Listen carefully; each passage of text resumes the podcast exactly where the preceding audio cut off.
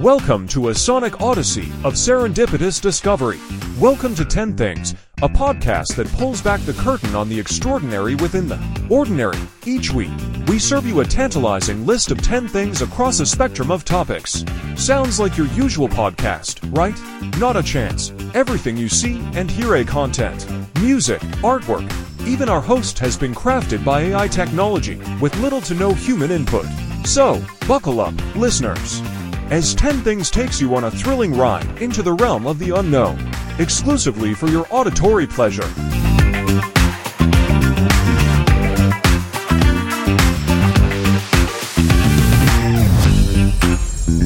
Ten things you never knew about the Church of the Flying Spaghetti Monster. Wait, the what? Of the what? Spaghetti? Monsters? Have you heard about the Church of the Flying Spaghetti Monster? It's a relatively new religion that was founded in 2005, and it has become quite popular among the younger generation.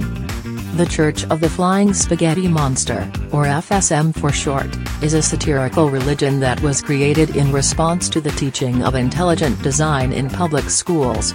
But there's more to this religion than just a humorous take on creationism. So break out the shaky parm, and heat up the sauce. We're about to dive into 10 things you never knew about the Church of the Flying Spaghetti Monster. 1. The Church of the Flying Spaghetti Monster was created as a protest against intelligent design being taught in schools.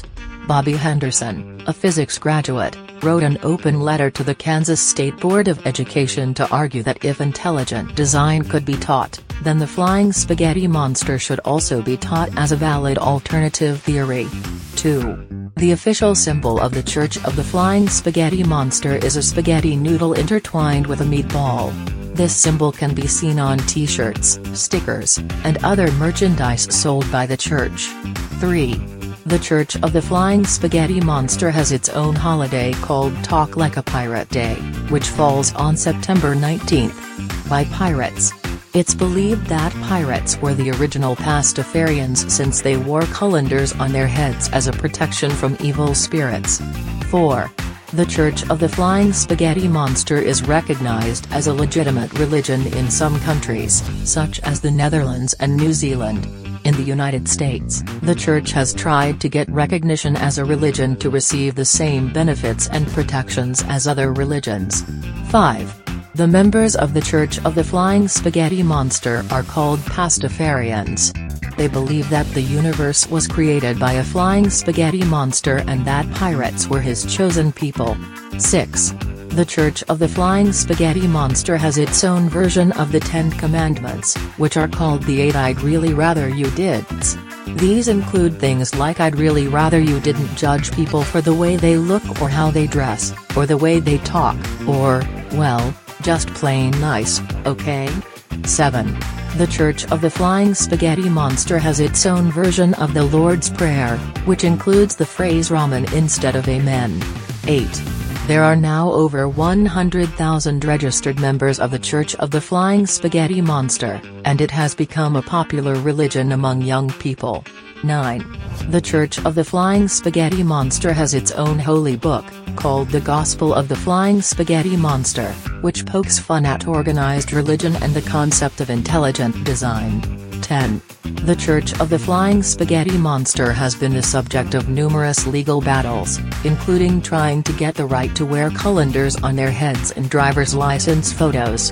The church has also fought against attempts to teach intelligent design in schools, arguing that it violates the separation of church and state. In conclusion, the Church of the Flying Spaghetti Monster may have started as a protest against intelligent design being taught in schools, but it has become a legitimate religion with its own traditions, holy book, and followers.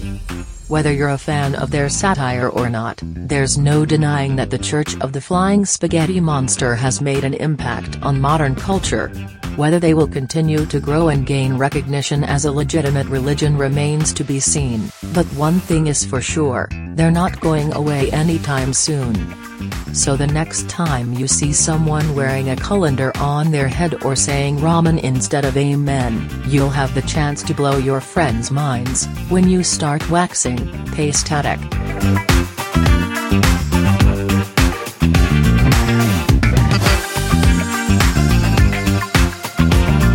A huge thank you to all of our faithful 10T family. Your continued support and engagement keep us inspired and motivated to bring you more intriguing content. In case you aren't already aware, 10T subject matter, content, music and related artwork and graphic design is all created with a host of AI technology, with little to no human input from us at all. Even this paragraph is AI generated. Wow, this world we live in. If you enjoyed this, please like and share it. And if you like it, love it, and want some more of it, then please do subscribe to our channel. We'd love to have you as part of the 10T family. And of course, if you have any suggestions for future installments, please let us know in the comments or reach out to us to our Global HQ online app www.avfgod.com. Till next time, a you never knew, but now you do.